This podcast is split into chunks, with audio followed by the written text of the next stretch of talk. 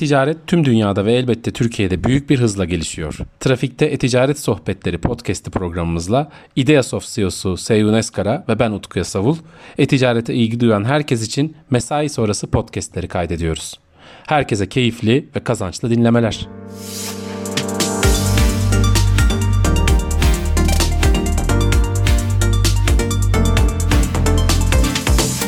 Merhaba, e, ben Utku Yasavul. E, Seyun Eskora ile birlikte yaptığımız e, Trafikte E-Ticaret Podcast'inin ikinci yayınına hoş geldiniz.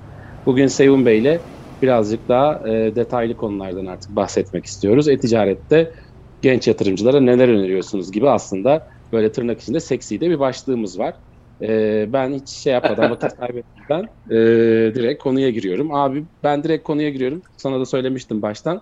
Geçen hafta Insider unicorn oldu. Yani 1 milyar doların üzerinde değerlemeye sahip bir girişim haline geldi. Ee, bir e-ticaret girişimi sence ne zaman Türkiye'den unicorn olacak? Ee, yani bir pazar yeri vesaire değil. Bizatihi bir e-ticaret girişimi ne zaman sence olur? Bence buradan başlayalım. Konu seksi. Yani aslında unicorn olduğu, yani kendi değerlemesini o fiyatta tutan farklı pazar yeri olmayan, yani şimdi aslında söylediğinde e-ticaret alanında birçok pazar yeri var bu alanda. İşte kimisi Nasdaq borsasında, hepsi buradanın açılması, e, trend yolun değerlemesi vesaire ya da işte Getir gibi e, son yatırım turunda almış olduğu rakamlar var. Ama örnek olarak sadece belli alanda herhangi bir pazar yeri olmadan yapan şu anda bir yatırım almış benim hatırladığım bildiğim yok. Ne zaman olur sorusu tamamen hacimle alakalı.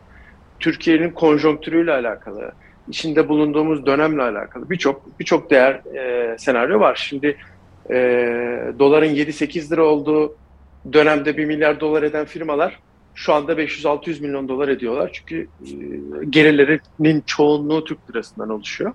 Ama gördüğümüz senaryo yani şu andaki doların bulunmuş olduğu pozisyon, e-ticarete olan iştah, hepsini bir araya koyduğumuzda aslında 2023, 24, 25 senelerin ihracat ağırlıklı yatırımları bugünden yapılıyor.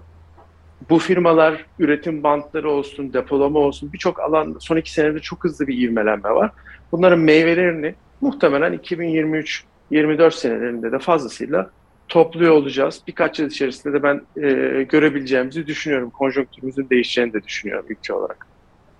Aslında burada zaten Insider'ın da unicornlaşması Singapur'a taşındıktan ya da işte aslında global ölçekte hizmet veren hale geldikten sonra oldu. Yani Türkiye tabii hani özellikle de bu e, döviz paritesiyle çok mümkün gözükmüyor bir e, firmanın unicornlaşması.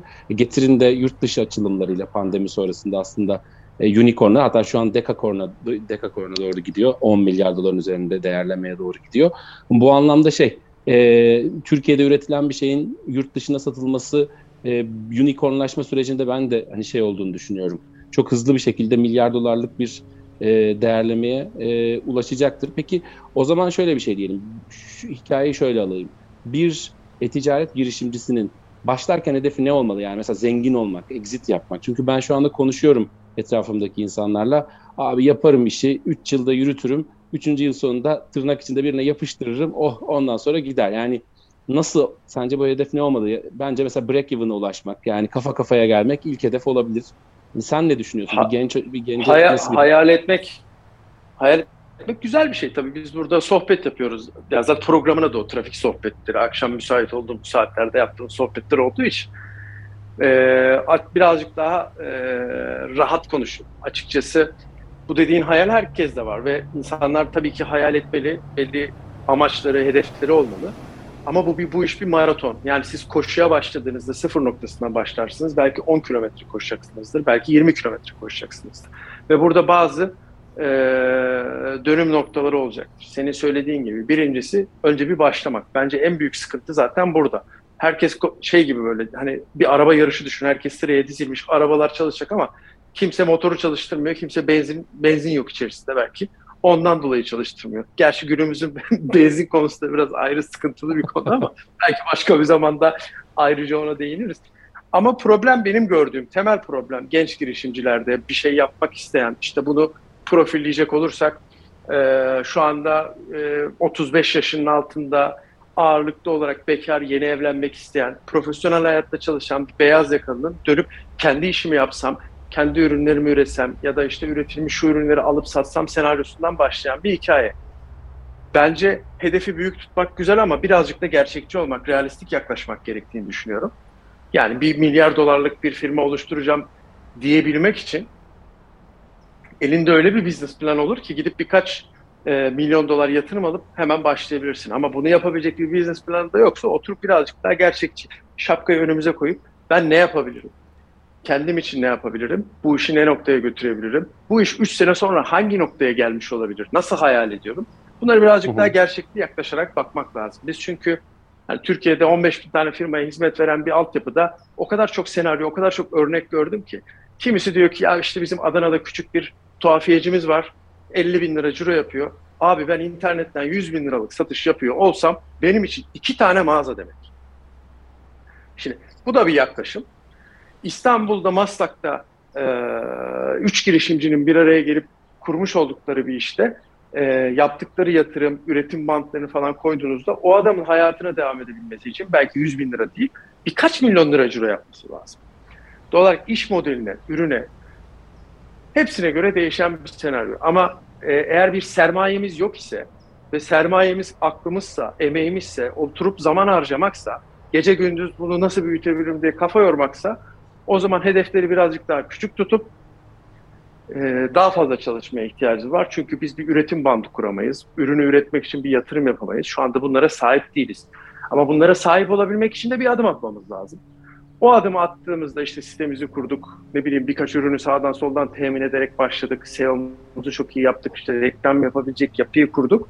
Şimdi ortada elle tutulur bir şeyler var. Buraya yatırım bulmak daha kolay. Kimse hikaye para ödemiyor. Utku. Yani Zor benim şöyle bir projem var. Aslında bana birisi ilk bir milyon lira verse yaparım. Abi senden çok var ya. 80 milyonun üstünde insan var burada. Senin gibi fikri oranda en az 300-500 bin tane insan var. Herkesin fikri var. Ama herkesin aksiyonu yok. O yüzden bence en önemlisi zaten aksiyon. Ee, yani zaten Türk insanının bir başlama kompleksi var ya bir türlü başlayamıyor. Yani yarın başlayacağım, öbür gün başlayacağım. Hep bahaneler üretiyor. Ee, bu hani genel olarak hani bizim şey e, ülke ülke olarak bir sıkıntımız.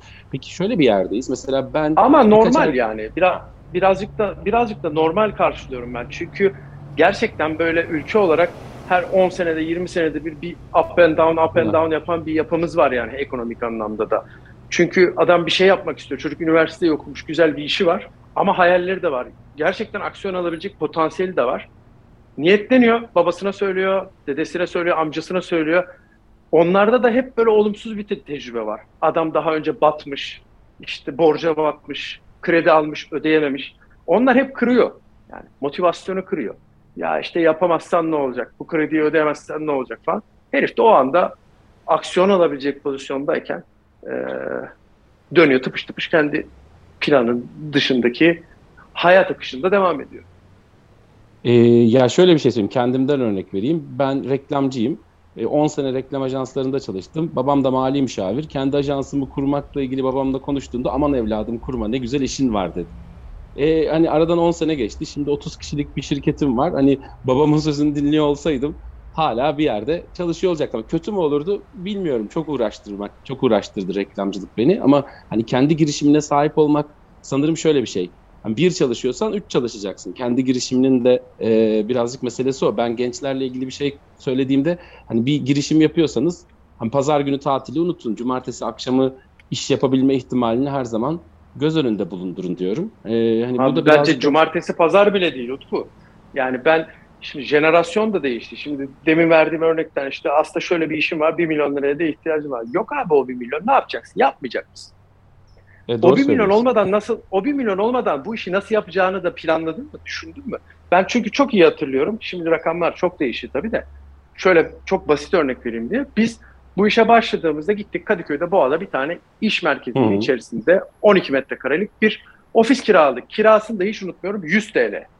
Cebimizde var 1000 TL toplam. 100 TL kiraya verdik. 100-150 TL'ydi yanlış olmasın. Bir de kapora şey verdik. Ee, adını sen söyle işte. Depozito. Depozito falan filan verdik.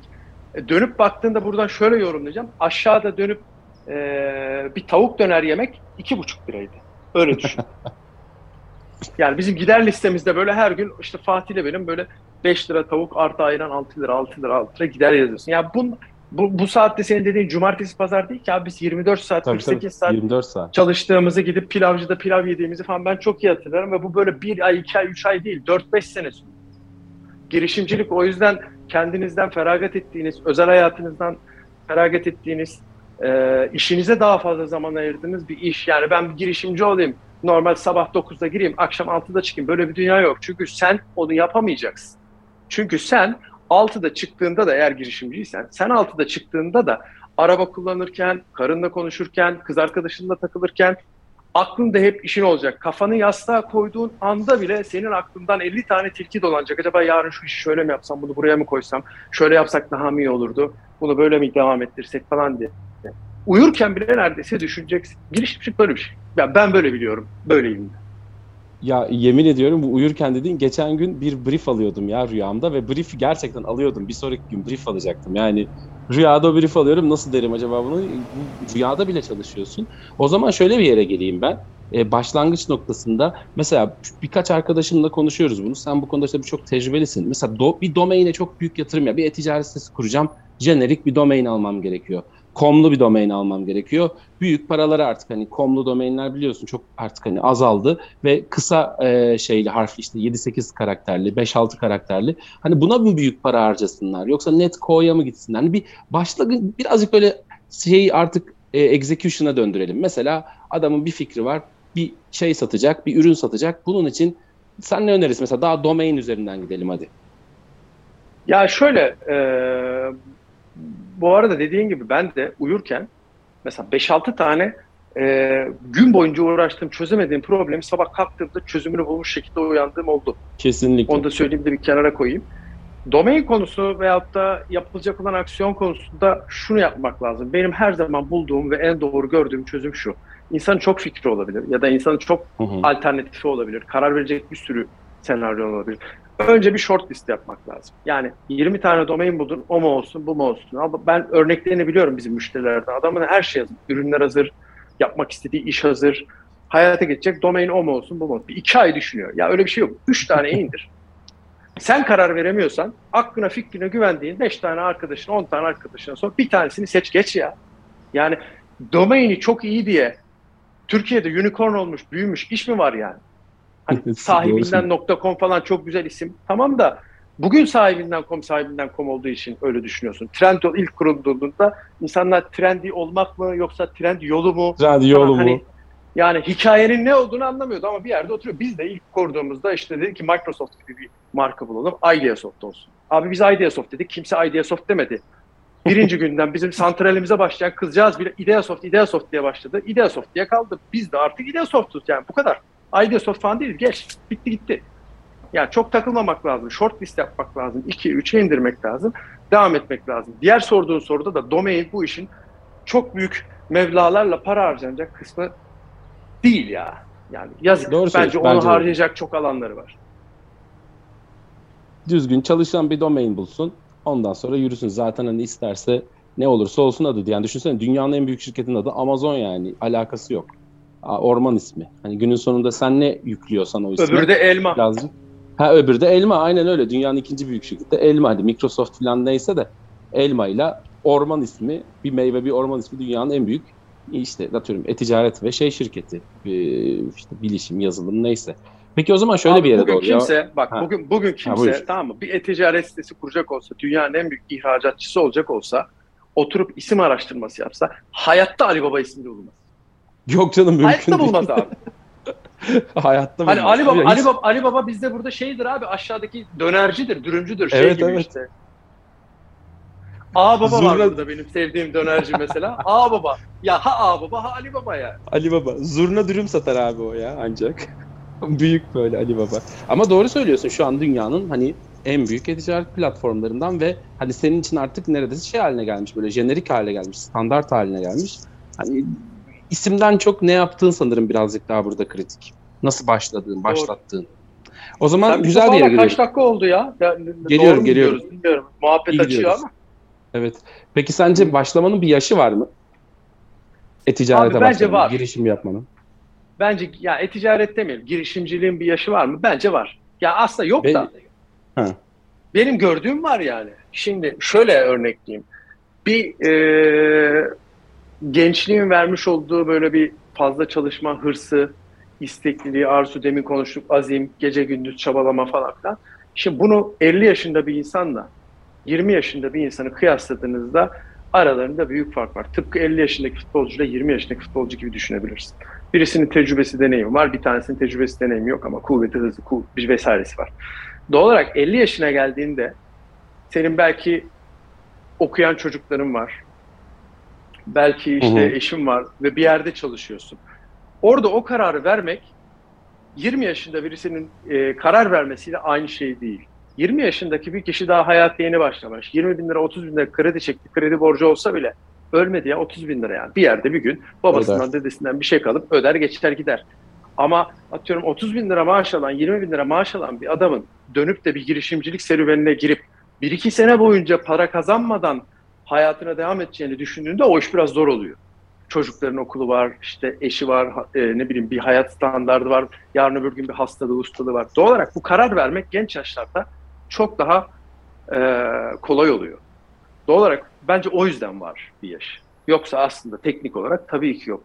50 yaşında bir insan bunu yapamaz mı? Var abi bu fon var mesela. Kaç yaşında futbolcu hala kalede oynuyor adam. 44 yeni kontrat adam. yapmış. Ye, yeni 3 yıllık kontrat yapmış. Yani tarihe geçecek. evet, 50 evet. yaşına kadar oynayabilmiş tek futbolcu olacak. Belki de. Bilmiyorum. Çılgın yemin ediyorum. Adam şey diyor 60'lılarla başladım 2010'lularla devam edeceğim diyor. 60'ta hani doğanlarla yok. başladım. Teoride kesinlikle yok bir yaşım. Hı hı, anladım seni. Ama re- realitede bence var. Anladım. O zaman Çünkü günün risk son almak zorlaşıyor. Geleceğim. Yaş ilerledikçe risk almak zorlaşıyor. Aslında risk Genç almak zorlaşmıyor da sırtındaki yani şöyle bir şey sırtındaki yükleri bir şekilde insan azaltıp birazcık hayat tarzından işte çocuğu vesairesi gibi şeylerden bir tık feragat edebiliyorsa o anlamda girişim yapabilme ihtimalini arttırıyor. Yani illa böyle üç katlı bir evde oturayım değildi. Daha küçük bir evde oturayım ama hani işte hayal ettiğim işte çalışayım diyorsa belki hani o daha doğru olacak. Yaşı yok ama sorumluluğu var. Çok sorumluluk girişimle ilgili risk alabilmeni azaltıyor. Aldığın risk doğru. de sonuçta ne kadar büyükse tırnak içinde e, bu hedefine ulaşma ihtimalinde o kadar büyüyor gibi bir şey çıkarıyorum senin sözünden. Doğru ama ee, tabii bahsettiğimiz şey hı. şu değil. Yani 40 yaşında 50 yaşında zaten hayatı girişimciliğe geçmiş cebinde parası olan tecrübesi ve deneyimi tabii. olan birisinin girişimci olması o zaten girişimci olduğu için onun yapacağı işte Warren Buffett örneği verilir. Ne bileyim öyle birkaç öyle. tane farklı örnek daha var. Ali Baba'nın sahibi de aynı şekilde falan ama onlar şey değil yani. Hani onlar zaten o girişimciliğin ilk deneyiminde değiller. Evet evet anladım. Ya mesela LinkedIn'in sahibi 42 yaşında kurmuş LinkedIn'i. Değişik. E tamam öncesinde öncesinde de vardı. Neler yapmış? Var var var var tabii ki var. 90'lardan itibaren bu .com'un içinde bulunmuş ama LinkedIn'i 42'de kurmuş. Yani şey değil adam o güne kadar işte şey çalışmıyormuş. E, böyle bir yerde maaşlı çalışmıyormuş. Anladım ben senin dediğini. Ee, günün son sorusuna geleyim bu konuyla ilgili. Başka Gönder sorularım gelsin. vardı ama bir sonraki şeylere. Ee, böyle senin de hani böyle az evvel de bahsettin ya 10 metrekare 12 metrekarelik işte Boğa'daki ofisteydik. Ya iyi bir girişimci olmak bu ama magazin sorusu bak. İyi bir girişimci olmak için illa böyle üniversiteyi bırakmak mı gerekiyor işte Steve Jobs, Zuckerberg, Bill Gates hepsi üniversiteyi bırakmış. Hani genç arkadaşlara üniversiteyle birlikte yürütün mü dersin? Mesela sen de çok genç, yani Idea Soft'u çok genç kurmuştun doğal olarak. Ee, senin de hani bu noktadaki deneyimin önemli. Çünkü hani üniversite eğitimi hem şu anda insanları bir miktar acaba devam etsem mi falan falan hani bu erkekler için biraz askerlikten kurtarıyor en azından Türkiye özelinde ama hani ne önerirsin? Üniversiteyi bıraksın mı? Üniversiteyi bırakmadan Zuckerberg olunmuyor mu? Çok magazinel oldu oğlum bu da ya. Çok magazinel abi. Ya. Dedim sana magazin. Yani diye. şöyle e, şahsen ben bitirmek zorunda kaldım. Kayınpederim dedi ki ya aslında çok güzel işi gücüm vardı ya bir de üniversiteyi bitirseydin. Dedi o bana koydu. Ben gittim bir buçuk senede şey bir senede bir buçuk iki senelik dersi verdim bitirdim. Sekiz sene dokuz sene sürdü. Ha bitirir miydim? Benim aklımda hep bitirmek vardı. Yani ben o diplomam olsun. Hani bir anlamı yok. Abi üniversite mezunuyuz diyelim isterdim. Sadece zaman anlamında uzattım. İkinci konuya gelecek olursak bahsettiğin örnekler çok farklı case'ler. Yani birisi üniversite okuyan bir arkadaşı bahsettiğin adamlar Harvard'da okuyor abi. Sen kalkıp da işte na, Narenciye bilmem ne üniversitesinde okuyan bir adamsan bence belki bırakabilirsin. Eğer önüne birisi 5-10 milyon dolarlık yatırım koyuyorsa ya da 5-10 milyon para bulup bir iş yapabiliyorsan, işin gidiyorsa. Yani hmm. Narenciye Üniversitesi'nde olacaksa okey tamam. Ama bahsettiğimiz yerler Harvard. Yani bence Harvard'a evet, evet, evet. girmek bile bitirmekten daha değerli olabilir. O yüzden Tabii canım, bence girelim. üniversite tarafına şöyle bakmak lazım. Yani Hı hı. üniversite her zaman önemli bir e, konum. E, yani artık bazı noktalarda mesela atıyorum bir ödeme sistemleri kuruluşunun başına geçeceksen atıyorum lisans gerekiyor. Evet doğru. Bu tip bu tip bu tip şey bu tip şeyleri de var. Bir de şöyle bakmak lazım. Eğer zaten çok çalışkan bir girişimci ise ve e, ikisini birlikte yürütebiliyorsun. Biraz uzuyor, uzatabilirsin. Çünkü sen bir gelecek görüyorsun orada. E, yani bitirsen ne olacak? Çıkıp bir yerde hemen işe mi başlayacaksın? Sen o işi yapmak istiyor musun? Şu iki sorunun cevabına bakmak lazım. O zaman bir sene uzamış. Arada işte 2000 3000 bilmiyorum şimdi artık şeyler kaç para. E, Hı hı. üniversite e, Harçları. Harç mıydı? Ha harçları. Harç. Ee, o zaman o zaman yap ya da babam finanse ediyorsa abi o zaman bir an önce bitir. Özel üniversiteye 80-100 bin lira her sene vermektense bir an önce bitir. O 200 bin lirayla da dön işine yatırım yap yani. Karar senin.